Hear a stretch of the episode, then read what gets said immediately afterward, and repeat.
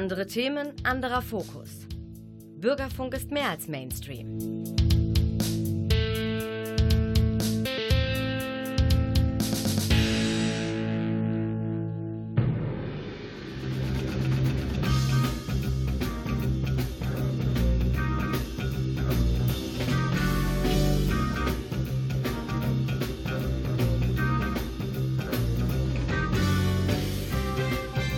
Guten Abend, meine Damen und Herren, Sie haben den Theatertalk eingeschaltet, die November-Ausgabe des Magazins des Theaters Münster. Während Sie jetzt zu Hause bequem dieser Sendung lauschen, können die anderen, die Zuschauer im großen Haus, jetzt gerade Maß für Maß die Komödie von William Shakespeare erleben, hautnah.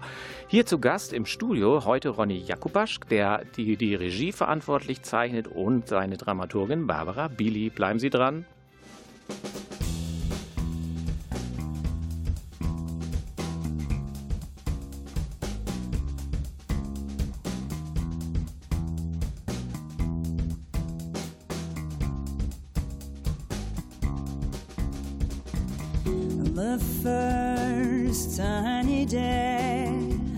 Explosions of green,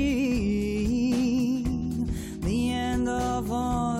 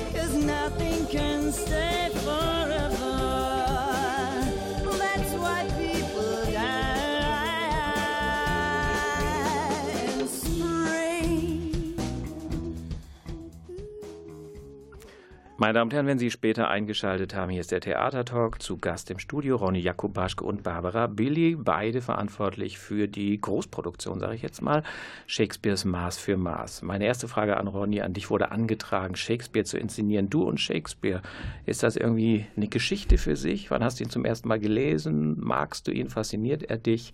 Ist das ein Stück, mit dem du dich schon mal beschäftigt hast? Es ist ja nicht eins der allerpopulärsten, nicht? Äh, aber so du und Shakespeare, ich will mal so ein bisschen versuchen, mich dem anzunähern, dieser Verbindung. Na, sozusagen, das erste, was ich von Shakespeare gelesen habe, war tatsächlich in der Schule Romeo und Julia ähm, mit einigen Peinlichkeiten, weil ich das mit einer Mitschülerin damals im Unterricht äh, laut vorlesen musste, mhm. so Liebesszenen. Das mhm. war einigermaßen unangenehm. Mhm. Und dann ging es relativ schnell, weil ich schon in der 13. Klasse eine eigene Theatergruppe in Cottbus hatte und immerhin Shakespeare's Der Sturm inszeniert habe mhm. mit 25, 25 Beteiligten, vielen Videodrehs, Videobeamern, einer halben Tonne rein weißem Quarzsand auf der Bühne. Also da wollten wir es so richtig wissen. Klingt sehr so. eindrucksvoll. Ja. Mhm. Dann sozusagen äh, war eine Zeit lang Ruhe und in den letzten sechs Jahren habe ich zwei Komödien von Shakespeare inszeniert. Den Sommernachtstraum am Theater in Magdeburg und Wie es euch gefällt am Rheinischen Landestheater in Neuss. Mhm. Und jetzt nennt sich Maß für Maß zwar auch Komödie, aber so eine richtige Komödie ist es eigentlich nicht. Es ist eigentlich eine bitter böse Parodie auf die Komödien, wo es am Ende zwar irgendwie so ein Happy End mit vier Paaren gibt, aber da ist der Shakespeare schon so ein bisschen anders gelagert, ein bisschen komplizierter, ein bisschen schwieriger. Äh, dieses Stück trägt im Untertitel mh, mm, so ein bisschen den Untertitel Komödie, aber es wird auch eher eingeordnet in die Reihe von Problemstücken. Aha. Und äh, so stellt es sich dann auch dar, dass man mit diesem Erfolgsautor, der vor 400 Jahren seine Stücke auf die Bühne brachte, bis heute ja sich auseinandersetzen kann. Muss man ihn mögen? Magst du ihn? Also ich meine, er ist so eine Größe, um die man natürlich nicht rumkommt. Ja. Man sagt ja, wie das ganze europäische Theater ist ohne Shakespeare nicht zu denken.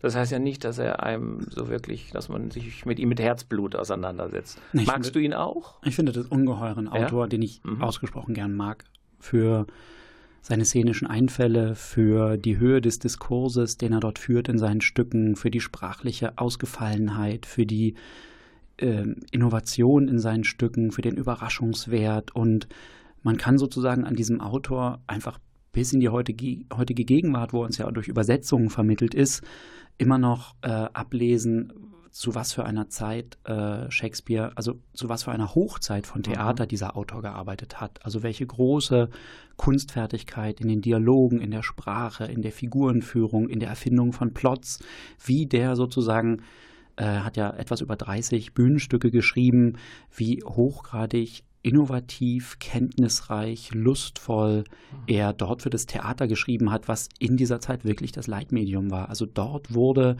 Tagespolitik, Geschichte, Liebe, Verrat, Tod, da wurde das abgehandelt, sowohl vor Bürgerlichen als auch vor Adligen. Das war ein Leitmedium und ich glaube, Shakespeare wirklich sozusagen der kunstfertigste seiner Art, was ihn sozusagen bis äh, heute sozusagen für uns zu einem ganz, ganz interessanten Autor macht, mit dem man, glaube ich, nicht fertig wird. Mhm. Jetzt fragen wir mal deine Dramaturgiepartnerin Barbara Billy. Du und Shakespeare, wann begann das? Äh, auch zur Schulzeit?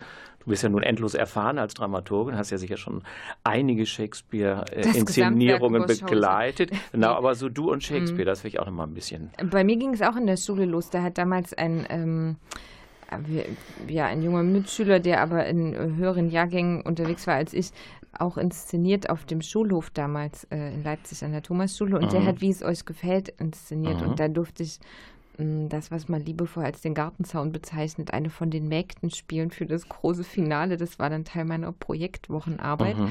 Mm, aber da habe ich das erste Mal, äh, wie es euch gefällt, noch äh, schön in der Schlegeltick-Übersetzung. Mhm. Wobei ich hatte ja keinen Text, ich musste nur stehen und schauen und wirken. Ähm, das war meine erste Begegnung. Ansonsten dann eben auch einfach lesend im Unterricht. Aber ähm, der ein oder andere Shakespeare ist mir jetzt in meiner Laufbahn auch schon in die Finger gekommen. Und wir haben ja auch hier in Münster schon, jetzt mein dritter Shakespeare hier.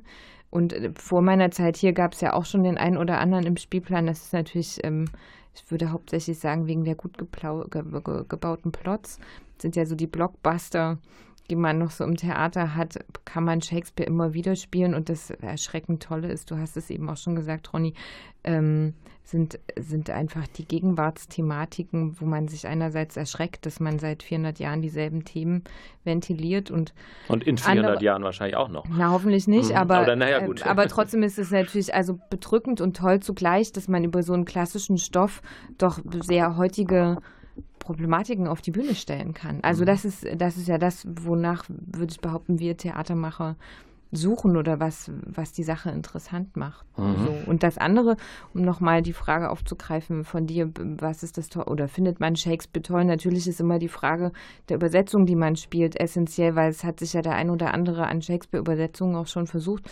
Und wir haben uns jetzt entschieden ähm, für eine Übersetzung von Thomas Brasch, auch mit Absicht kurz ausgeholt mhm. und einen Umweg gemacht.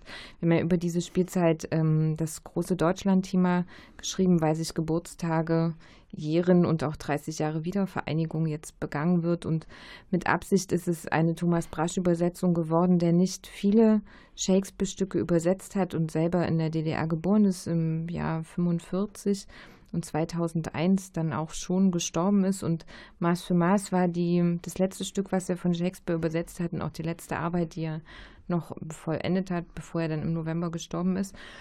Ähm, und er war selber Theaterautor und auch Regisseur. Das merkt man, finde ich, der Übersetzung an. Und es hat auch sehr, sehr direkten Ton und natürlich eben auch mit Absicht einen DDR-Autor ähm, zu spielen in diesem Shakespeare-Kontext, um sozusagen auch dieser, dieser Deutschland-Spielzeit auch da wieder gerecht zu werden oder sozusagen ein bisschen auf den Umweg zu gehen. Wobei ich auch sagen muss, rein jetzt von der Übersetzung betrachtet, ist es auch die stärkste finde ich. Also vielleicht nicht immer die am besten verständlichste, aber doch die sprachlich stärkste Übersetzung, die man finden kann von Maß für Maß. Aber widersprich mir gern oder ergänzt gern, wenn du das sozusagen in der täglichen Arbeit auf der Probe anders wahrnimmst oder weil es ist ja doch auch was sehr filigranes oder spezielles, ne, wenn man immer wieder in den Originaltext auch guckt, um wirklich zu durchdringen, was ist da jetzt das Thema auf der Szene oder was, was verhandeln die da jetzt eigentlich gerade wirklich? So. Na, bei Thomas Brasch ist immer so, dass man merkt, da ist jemand, der ist sozusagen auf der einen Seite sehr sprachmächtig mhm. und der mhm. ist eben kein Übersetzer, Übersetzer, der mhm. ist ein veritabler eigener Autor, mhm. der ja sehr viele Prosawerke, Lyrik äh, und auch Dramatik geschrieben hat und da doch einen sehr eigenen Ton gefunden hat aus dieser etwas widerständigen DDR-Bildungsbürger-Elite. Ähm, da ist er sehr kenntnisreich und er ist, äh, hat eine sehr klare Haltung zu den Stoffen, mhm. die einfach, äh, das ist sozusagen diese Erfahrung einer DDR-Biografie, einer Diktatur, eines Künstlers in einer Diktatur, der findet zu diesen Stoffen eine andere Haltung, eine andere mhm. Dringlichkeit. Dem geht es nicht sozusagen um eine virtuose Übersetzungsleistung, dem geht es auch nicht darum, eine Fassung zu machen, sondern mhm. dem geht es darum, dass er sozusagen wirklich mit seinen Übersetzungen Haltung bezieht zu Machtgefälle, zu Diktatur, zu Abhängigkeit, zu Unterdrückung. Und das ist sozusagen ihm tatsächlich ein großes Anliegen als Autor. Und da hat er, glaube ich, in einer, in einem halben Dutzend von Shakespeare-Stücken, glaube ich, in Shakespeare wie einen Autorenpartner gefunden. Mhm. Und das ist sozusagen wie nicht eine Zuordnung oder eine Nachordnung des Übersetzers, sondern wie eine Beiordnung, also wie so eine Gleichberechtigung. Und das spürt man sozusagen in den Werken, man in den, in den Übersetzungen, man spürt diese Dringlichkeit, man spürt dieses Anliegen und das provoziert einen und orientiert einen auch sozusagen in diesen Übersetzungen. Ja, und wahrscheinlich auch ein guter Hinweis, dass es nun ausgerechnet Maß für Maß geworden ist, was er übersetzt hat, wo ja Shakespeare auch zentral das Strukturproblem eines Staates in Frage stellt oder thematisiert, was natürlich ähm, von Braschs Seite aus gedacht auch völlig klar ist, dass man sich damit beschäftigt. Als DDR-Autor, der Ende der 70er Jahre einen Ausreiseantrag gestellt hat und den dann auch bewilligt bekommen hat, so weil man ihn loshaben wollte und dachte, dann ist Ruhe, was dann auch nicht so war. Aber da, da kommen viele Komponenten dann auch wieder in der frühen Geschichte und auch in der Gegenwart zusammen. Das ist schon ganz toll. Mhm. Jetzt haben wir, meine Damen und Herren, so eine kleine Schlaufe gemacht. Wir reden erst über die Übersetzung, bevor wir jetzt endlich mal auf den Inhalt kommen. Maß für Maß. Das ist für mich ja erstmal so eine religiöse Konnotation Maß für Maß, Auge um Auge, Zahn für mhm. Zahn. Mhm. Da denkt man ja erstmal dran. Äh, dann spielt das Ganze in Wien. Mhm. Also man denkt, Shakespeare irgendwie mhm. äh, sitzt auf seiner britischen Insel. Warum Wien? Mhm. Mal ganz kurz, ähm, worum geht es in dem Stück? Das ist ja angeht, es geht um Probleme in einem Staat. Was ist das für ein Staat und ähm, ja. was will man da ändern und wer will was ändern? Ja, also vielleicht sozusagen versuche ich mal, das, ähm, wie, wie du es auch versucht hast, aufzudröseln, aufzudröseln. Also das biblische Motiv der Bergpredigt ist tatsächlich stofflich enthalten. Also der Auge um Auge, Zahn um Zahn ist das schon ein ganz richtiger äh, Link. Und die Frage des Spielortes erklärt sich auch aus dem Stück. Ähm, die geografischen Kenntnisse von Shakespeare waren alles, was weiter als äh, Frankreich reichte, recht vage und eigentlich orientierungslos. Das heißt, es war ein bisschen Zufall und der hat es auch eigentlich eher in Italien verorten wollen und ist dann aber doch in Wien gelandet, eben weil es ihm nicht ganz klar war, wo er sich da befindet auf der Landkarte. Denn die Namen Isabella, Angelo, Vincenzio, die auftreten, sind natürlich auch klar ähm, italienisch geprägt. Und ähm, er hat schon mal ein, ein Spiel im Spiel, nämlich bei Hamlet die Mausefalle in Wien spielen lassen. Das ist so für ihn der Ort, wo, wo es verrucht ist und wo alles drunter und drüber geht. Deswegen jetzt eben auch für Maß für Maß dieser Ort gewählt. Und eigentlich meint er natürlich aber London, ohne das mhm. so direkt sagen zu wollen. Mhm.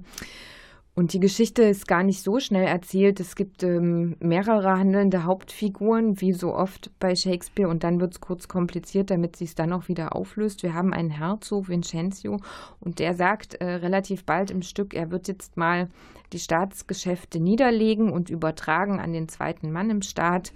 Das ist der Statthalter Angelo, sein Stellvertreter, denn die Sitten sind so verkommen und jemand muss das neu ordnen und wieder äh, Zucht in das Ganze bringen das kann ich eher machen, das soll jemand anders für ihn machen. Und er verschwindet, bleibt dann aber doch auch da, was alle Figuren im Stück nicht wissen. Er verkleidet sich als Mönch, um eine Art Experiment zu starten, nämlich wie wird denn Angelo mit der ihm übertragenen Macht umgehen? Ähm, das verführt ja manchmal auch. Und diese Unterstellung schwebt natürlich im Raum. Und die Parallelgeschichte ähm, ist folgende. Es gibt einen jungen Mann, Claudio, der hat seine Freundin Julia geschwängert. Das ist alles in, einem, in, in Einvernehmlichkeit geschehen, aber eben doch noch vor dem Vollzug der Hochzeit. Und das war verboten nach dem alten Gesetz, nur da sich an die Gesetze niemand mehr gehalten hat, fiel das nicht weiter auf bis zu dem Punkt, wo Angelo, der jetzt alle Gesetze wieder ähm, ja, ordnungsgemäß auch die Einhaltung derer sich kümmern soll, mm, wird das jetzt geahndet. Das heißt, Claudio wird eingesperrt, Julia, die Hochschwangere, steht dann daneben und weiß auch nicht recht, wie ihr geschieht. Und ähm, Claudio hat eine Schwester, Isabella, und bittet diese Schwester nun zum Stellvertreter zu gehen, um für ihn ein gutes Wort einzulegen, Klammer auf, ihm das Leben zu retten. Und Isabella ist aber eigentlich gerade damit beschäftigt, in ein Kloster einzuziehen und sich der, der Welt zu entsagen und dem Leben, dem Christentum zu verschreiben und wird gefunden und geht zu Angelo und bittet und bittet und fleht. Und Angelo kommt dann mit sich und seinen Gefühlen überein, dass er durchaus bereit wäre, Claudio am Leben zu lassen, wenn ähm, Isabella ihm eine Nacht schenkt. Aha. Und das widerspricht natürlich ihrem Lebensplan. Aha, klar. So, und da kommen die Konflikte dann zueinander. Aha. Und mh, mm, am Ende steht dann auch noch, eine Hochzeit oder viele Hochzeiten. Wobei das jetzt zu verraten wäre verfrüht. Das wollte ich sagen, wir können es in der Andeutung belassen, Richtig. aber es ist ja erstmal die Personenkonstellation Richtig. klar und äh, jeder sollte dann durch die Inszenierung dann den Schluss serviert bekommen. Genau. Gut, jetzt haben wir schon viel gehört über Shakespeare, eure Liebe zu Shakespeare und das Stück. Jetzt ist mal wieder ein bisschen Musik dran. Erstmal danke.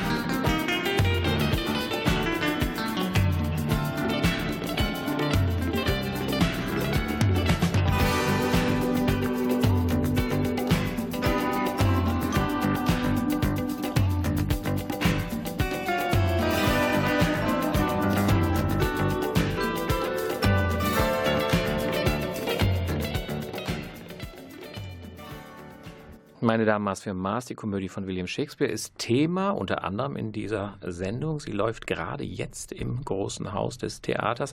Barbara Willi hat gerade probiert, nein, probiert, es ist ja auch sehr gut gelungen, äh, diese komplexe Personenstruktur, dieses Organigramm dieses Stückes vorzustellen. Meine Frage jetzt zusammengefasst. Wir haben den Schluss ja nicht verraten. Gibt es so Schwerpunktthemen? Gibt es rote Fäden? Gibt es Leitmotive, die das so ein bisschen strukturieren? Ähm, auf jeden Fall, das sind nämlich auch genau die Themen, die uns ja heute an dem Stoff auch interessieren. Ähm, also zum einen natürlich, wie, wie funktioniert eine Machtstruktur oder wie funktionieren Machtstrukturen? Was macht das mit Menschen? Oder ist das generell so, dass wenn ein Mensch Macht bekommt, dass es ihn so stark verändert, dass er plötzlich Dinge tut, die nicht mehr rechtmäßig sind oder die zumindest ähm, fragwürdig sein können. Und das andere, wo es wirklich auch erschreckend ist, wenn man ähm, bestimmte Sätze im Stück liest, ist, dass diese junge Frau sich natürlich dem Mann verweigert ähm, und ein Nein kein Nein ist oder nicht ausreicht, weil er seinen Willen hat und er mit dieser Frau ins Bett gehen möchte.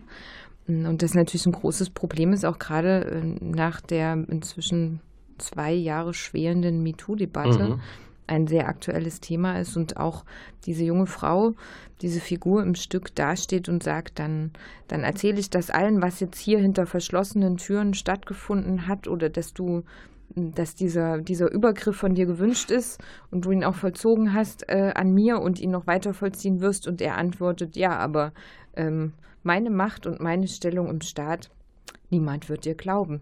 Mhm. Und das, ähm, das tut weh, wenn man das heute liest und denkt, wo waren wir jetzt die letzten 420 Jahre? Warum ist das immer noch so?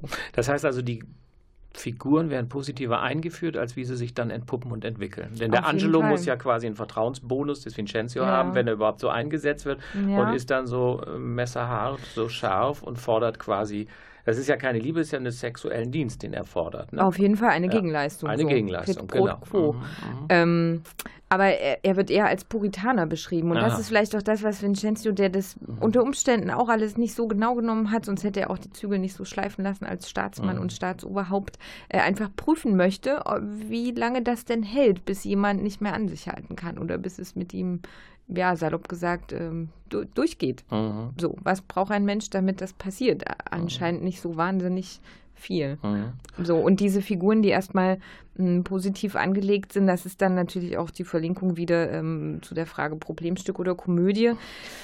Es geht halt eher alles ähm, bergab. So. Ja. Die Spirale ins Dunkle mhm. findet da statt. Ronny, was hast du jetzt so rausfiltriert aus diesem Stück? Was ist jetzt dein Thema? Du spielst es ja wahrscheinlich nicht eins zu eins. Gibt es da so bestimmte Schwerpunktsetzungen, wo du sagst, also von diesem Knäuel an Themen ist das für mich von besonderer Relevanz in der Inszenierung? Nee. Mhm. Gibt es das oder? Nee, sozusagen. Es ist eher sozusagen eine sozusagen die Regie versucht eigentlich den Autor zu ergründen und zu bestätigen in seinem Befund, weil ich bin auf der einen Seite begeistert von der Art und Weise, was der Shakespeare da schreibt und auf der anderen Seite erschüttert, weil wir da über 400 Jahre als mhm. Menschheit oder als sozusagen ähm, im Umgang der Geschlechter miteinander eigentlich nicht wirklich sozusagen eine, eine, positive Entwicklung stattgefunden hat zu einem anderen Ausgleich. Und mhm. Shakespeares Stück ist absolut als sozusagen nicht bestätigend, sondern der ge damaligen Gegenwart gegenüber kritisch zu lesen.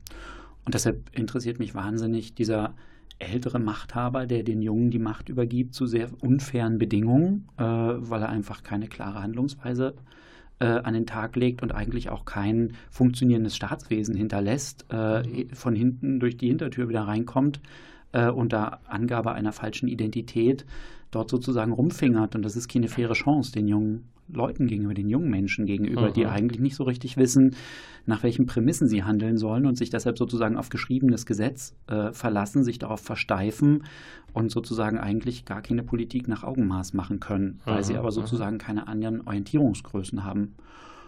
Und dann schreibt er einfach zwei Figuren, ähm, also schreibt sozusagen mit der Isabella ja eine Figur. Er schreibt für seine Zeiten, das ist sehr nachvollziehbar, die sucht ihre Selbstbestimmung, ihre Freiheit, ihre Unabhängigkeit von Männern ähm, eigentlich in diesem Kloster beitritt. Also eine Dimension, die Shakespeare für Frauen in seiner Zeit sieht, doch selbstbestimmt oder unabhängig, das ist sozusagen so ein Widerspruch, ne, hinter Klostermauern zu gehen, aber zumindest ähm, sich nicht durch die, äh, durch den Status, äh, durch den, den Ehestatus zu einem Mann sozusagen definieren zu lassen. Und mhm. irgendwann im Stück heißt es, na, du bist kein Mädchen, du bist keine Witwe, du bist eine, keine Frau, dann bist du ja nichts. Mhm. So. Mhm. Also die Frau sozusagen, die nur lesbar ist in Abhängigkeit von ihrem Verhältnis zu einem Mann. Und das ist für heute natürlich äh, immer noch eine große Frage. Also wo liegen die Selbstbestimmungsmöglichkeiten sozusagen im, in der Biografie einer Frau? Und diese Frau nimmt also für sich in Anspruch, quasi mit Gott verheiratet zu sein. Äh, diese Zuwendung zur Religion, die Abwendung von einem weltlichen Leben, von Männern, von Sexualität, äh, sozusagen auch eine Absage daran, die ist eine sehr wirklich, mm, das ist auch eine junge, attraktive Frau, mhm. die sagt, ich möchte aber nicht durch meine Attraktivität wahrgenommen werden. Ich möchte das mhm. nicht. Und die sagt irgendwann, äh, die Haut der Frauen ist so dünn und sensibel, dass auch alles Schlechte ganz schnell einen Abdruck hinterlässt. Und die möchte frei von Abdrücken sein. Die möchte sozusagen selbstbestimmt sein. Und ausgerechnet diese Frau sozusagen dann einem Mann sozusagen vorzustellen, der gerade sozusagen Gefallen und Geschmack an der Macht gefunden hat, an der Widerspruchslosigkeit, an dieser Omnipotenz, das ist so eine ungeheure Zuspitzung von Shakespeare äh, und so ein sozusagen immer noch sozusagen Ausdruck auch gegenwärtiger Verhältnisse. Das ist das sozusagen regiemäßig erstmal sozusagen für mich äh, ernst zu nehmen und zu bestätigen galt und rauszumodellieren galt. Und mhm. Können wir denn im, unserem Verständnis auch jetzt was Komödiantisches darin. Ich meine, ich habe ja den Eindruck, dadurch, dass der Vincenzo immer in der Verkleidung zugegen ist, hat ja der Zuschauer die schöne Sicherheit, so richtig schief und tragisch kann es nicht enden. Weil man weiß ja immer, der, der quasi alles aus den Angeln heben kann, ist immer quasi präsent. Aber ähm, jetzt freuen wir uns natürlich, dass der, der sich da zum Diktator oder Statthalter aufmandelt, wird ja dann irgendwo abgestraft letztlich. Aber kommen wir auch richtig ins Lachen? Ist es auch wirklich in unserem Sinne eine Komödie? Oder ist das jetzt nur die Gattungsbezeichnung, die wir hier übernehmen haben aus, übernommen haben aus irgendeinem Dramenlexikon? Na, sagen wir mal, die Shakespeare-Komödien sind ja in den seltensten Fällen, bis auf sozusagen diese, es gibt ja ganz oft so Dienerebenen, ne? also mhm. so niederes Volk, die sozusagen nicht ganz sprachmächtig sind, die anmaßend sind, die ulkig sind in ihrer Verstiegenheit, in ihrer Verblendung, in ihrer Anmaßung. Ähm, so eine richtige Schenkelklopfer-Komödie, mhm. das hat man ja bei Shakespeare selten. Da mhm. gilt dann, zumindest in der Komödie stehen am Ende die Paare und nicht die mhm. Toten. Das ist in unserem Fall dann durchaus so angelegt, weil der Herzog sich eben vorbehält, äh, im schlimmsten Fall zu intervenieren. Ähm, und es geht alles unglaublich schnell. Mhm. Und das ist schon komisch. Mhm. Also die Figur von der Isabella wird in der letzten Szene des ersten Aktes äh, eingeführt und in der ersten Szene des dritten Aktes ist quasi die Tragödie schon vollzogen. Da mhm. liegen die Nerven blank, da sind mhm. alle Forderungen formuliert, da ist das gute Verhältnis mit dem Bruder aufgekündigt. Äh, und diese Geschwindigkeit, wie schnell äh, Fassaden oder Lebensläufe einbrechen, umschwenken, äh, das hat schon eine Triftigkeit. Das ist schon auch in gewisser Art und Weise zugespitzt oder komisch. Mhm, mhm. ähm, und wie auch alle Figuren eigentlich an den gestellten Aufgaben und an sich selbst scheitern. Mhm. Und das ist sozusagen also sagen wir mal im besten Falle tragikomisch. Mhm, mh. so. Und wir haben natürlich auch ja. noch Figuren, die sich so im Rotlichtmilieu aufhalten mhm. und natürlich eine andere Sprachbehandlung haben oder einen anderen m, szenischen Vorgang als äh, die, die Staatsleute, die die echten Probleme verhandeln. So, also diese, diese Ebene des niederen Volkes haben wir da partiell auch noch im Stück. Habt ihr viel gestrichen? Es wurden Figuren rausgeworfen, wurden ja. sehen, ja? So doch, doch, weil der. Nach welchen Kriterien? Was hat euch? Na, das Ganze ist ja so aufgebaut, dass eigentlich ein Strukturelement sind immer wiederkehrende Gerichtsverhandlungen. Mhm. Und dann hat man einfach Gerichtsverhandlungen, die sehr hoch angebunden sind. Und es gibt immer wieder als Spiegel oder als Kontrast dazu auf der niederen Ebene Gerichtsverhandlungen, die völlig im Sande verlaufen, weil sie ausgedacht sind, konstruiert sind, weil der Tatvorgang so verbogen wird, dass sozusagen eigentlich nicht mehr Gericht zu halten ist. Und davon haben wir uns sozusagen im Sinne sozusagen der Konzentrierung auf die, auf die Hauptstränge weitestgehend verabschiedet, weil die Dinge liegen in so einem kruden Rechtsverständnis und in so einem nicht mehr nachzuvollziehenden mhm. Sprachwitz, äh, dass wir da sozusagen wirklich Ballast abgeworfen haben, um ein bisschen äh, leichter und konzentrierter zu werden. Mhm. Welche Ästhetik erwartet uns so? Zeitgenössisch ins Heute geholt, so Mischformen. Ähm, sag mal die Bilder, wenn ich ins große Haus komme, der Vorhang hebt sich. Mhm, dann Was habe ich dann für Bilder vor Augen? Ja, man schaut sozusagen eigentlich in einen sehr in ein sehr, in ein sehr düsteres, abstraktes Wien. Also mit mhm. der Stadt Wien hat das nichts zu tun, hat auch nichts mit einem urbanen Raum zu tun, aber mit einem sehr hierarchisch gegliederten Raum. Zeitloser also, Raum. Ja, mhm. es gibt sozusagen wie eine große Schräge, die eine Straße sein kann, ein mhm. Richtblock. Äh, manchmal im Licht sieht es aus wie ein riesiger überdimensionaler Sarg. Also der Ort, wo eigentlich nur die Mächtigen und Machtvollen äh, mhm. agieren dürfen.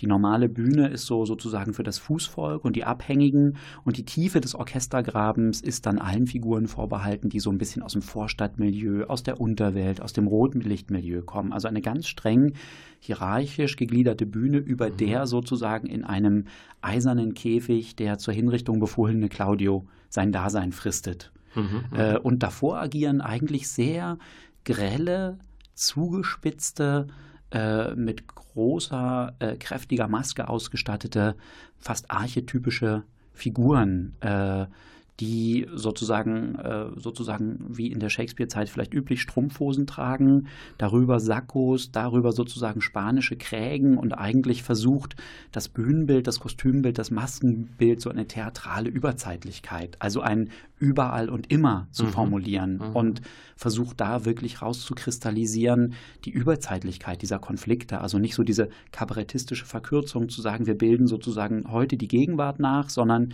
wir schaffen sozusagen etwas, ähm, eine große Metapher für eine sehr hierarchische Welt, die aber in der Vergangenheit, in der Gegenwart hier oder anderswo spielen mhm, kann. Mhm. Noch eine Frage, bevor wir wieder ein bisschen Musik hören. Ich lese hier im Besetzungszettel Sounddesign. Ähm, wie weit wird quasi Musikalisches eingefügt, nur zur Untermalung? Bekommt es einen ganz anderen dramatischen Stellenwert? Ähm, soll ja, es Atmosphäre herstellen? Ja, der Christoph Jakono ist an Bord und sozusagen versucht, diesen Machtmechanismen, aber sozusagen auch dieser, dieser kirchlich durchgeistigten Welt durch Klangteppiche sozusagen Raum und Tiefe zu verleihen.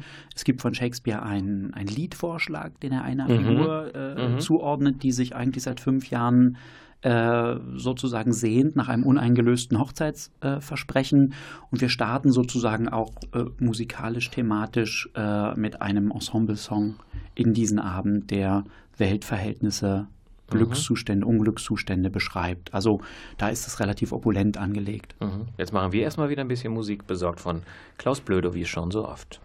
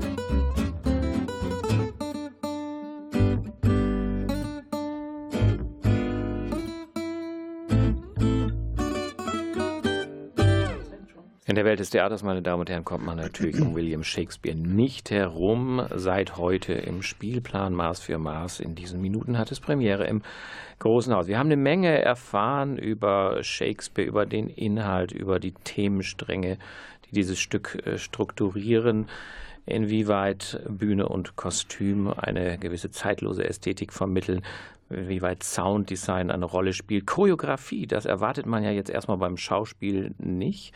Was wird denn da choreografisch gemacht, auf die Bühne gebracht? Wer formiert sich dazu irgendwelchen Tanzschritten oder nicht?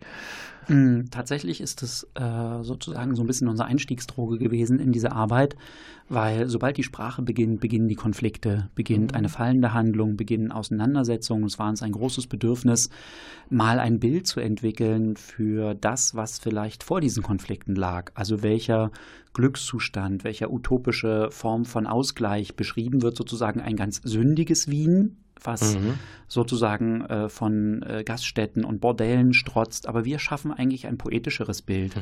wo die Grenzen sozusagen zwischen den Geschlechtern oder auch zwischen den äh, Altersstufen aufgehoben sind und die Spielerinnen und Spieler erstmal wie so ein so, so einen ganz sinnlich poetischen, körperbetonten Raum für sich erobern mit äh, gegenseitiger Entdeckung, gegenseitigem Grundvertrauen, mhm. also wie so ein Urzustand, so ein paradiesischer, mhm äh, wo sie sich gemeinsam auf eine Reise machen und äh, der Herzog dann aber sagt, nee, dem äh, gilt es jetzt Einhalt zu gebieten. Mhm. So, also wir zeigen nicht so das sündige, ausufernde, sondern eigentlich zu sagen, wie könnte Menschheit, wie könnten Menschen miteinander umgehen? Und es gelingt ganz, ganz toll, äh, wenn man neun Kolleginnen und Kollegen, zwischen denen liegen jeweils 40 Jahre Bühnenerfahrung, Alter, mhm. auf einmal in einem Bild großer Vertrautheit, mhm. großer Nähe hat. Und das hat die Lili Mihailovic gemacht, die hier mit im, im Team ist.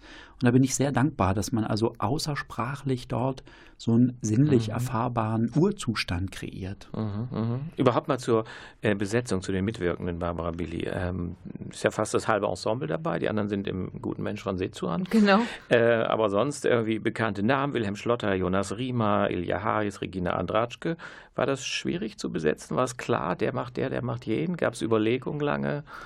Ich fand es gar nicht so wahnsinnig schwierig. Mhm. Also mm, ich finde, Maß für Maß oder Shakespeare-Stücke kann man oft nur spielen, wenn man noch wirklich die Spieler im Ensemble hat. Und wir haben dieses Ensemble, womit man dieses Stück toll besetzen kann. Und äh, Wilhelm Schlotterer als Herzog und Jonas Riemer als den Stellvertreter, den Angelo, das ist natürlich ein tolles Paar. Und Sandra Schreiber, die dann Isabella spielt, die antreten muss, ihren Bruder zu retten. Mm, da ergeben sich tolle Konfliktdreiecke oder tolle Spielszenen und Dialoge und auch die anderen ähm, Figuren und Besetzungen für diese Figuren hat man zumindest finde ich auf der Probe das Gefühl, dass die die Rechnung total aufgeht. So, also es sind ähm, tolle Typbesetzungen, die, mhm. die mit großer Freude da antreten. Luis Nietzsche spielt den Claudio, also den jungen Mann, der die die Freundin geschwängert hat und jetzt in einem Käfig wirklich sitzen muss, hängen muss. Bei uns über der Bühne, so viel sei verraten. Und es gibt noch eine, eine neue Kollegin im Schauspielensemble, Lea Ostro Ostrowski. Ähm, und Lea spielt drei verschiedene Frauenfiguren, die wirklich ähm, Wahnsinn sind und sie macht das auch ganz großartig. Also zum einen spielt sie die Frau Mariana.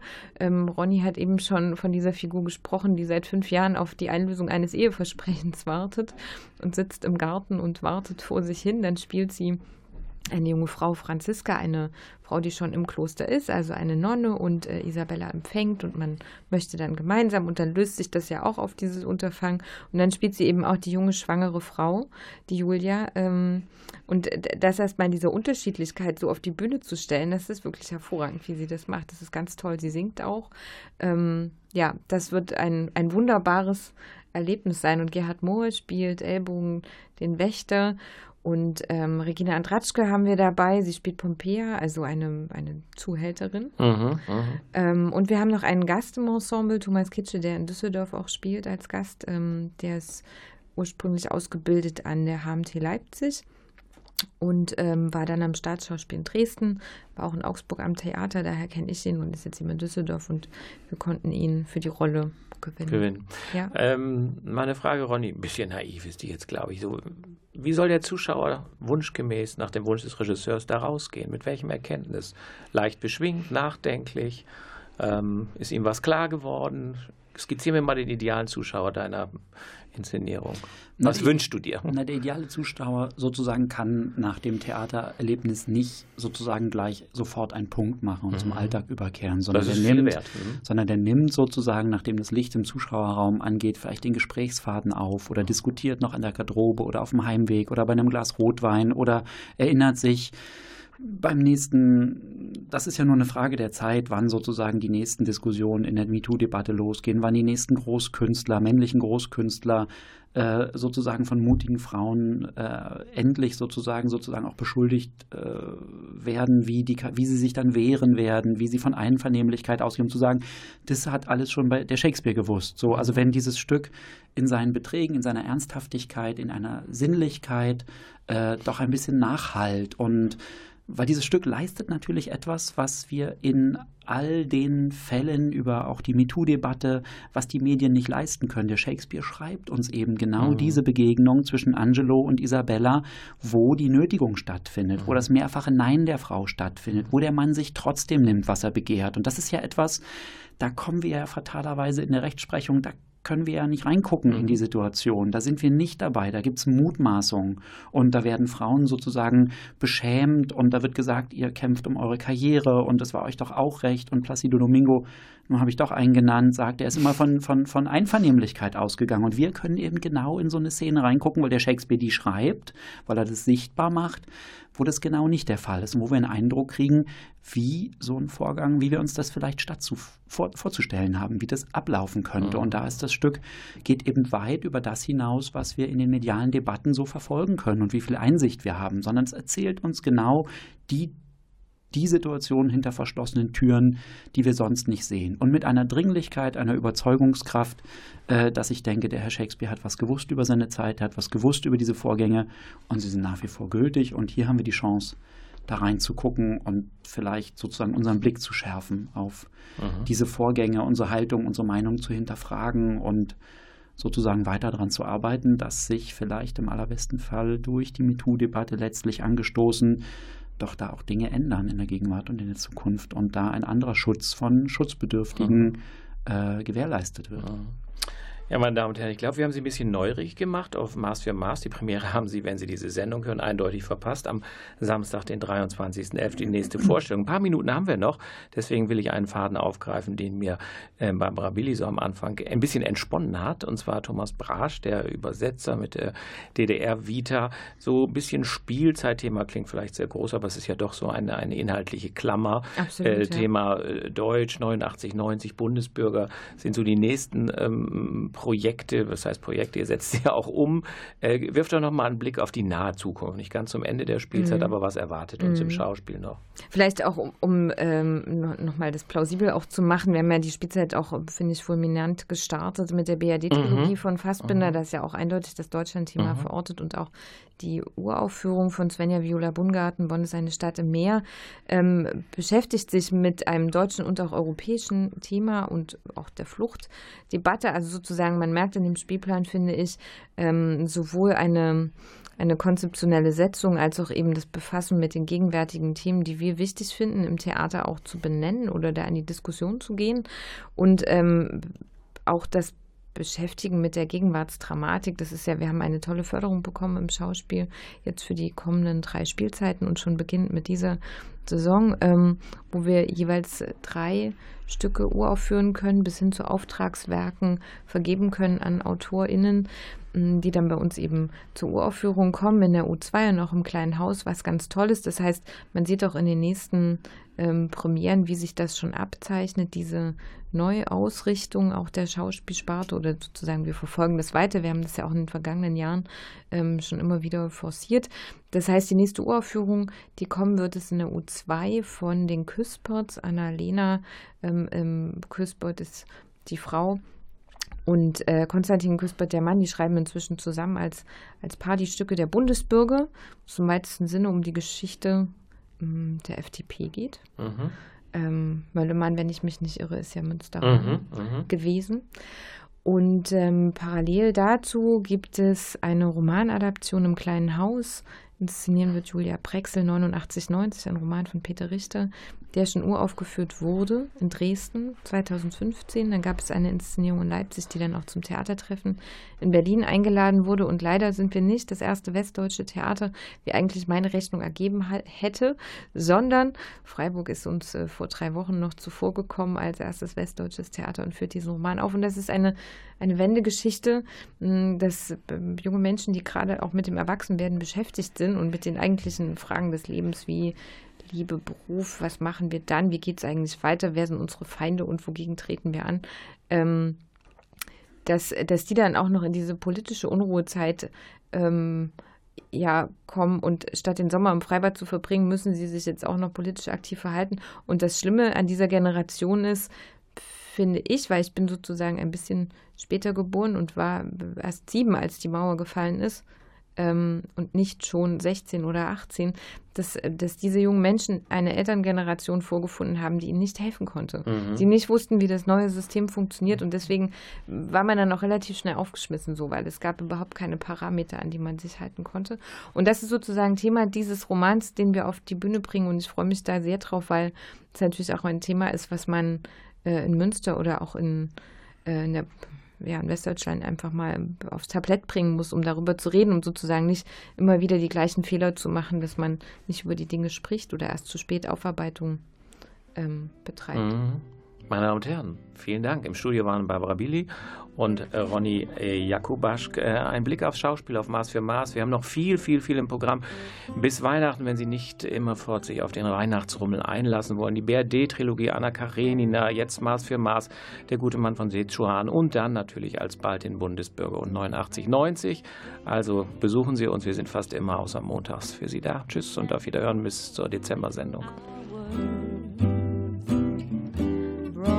Sun and the flowers where there used to be rain. My yesterday was blue, dear. Today I'm a part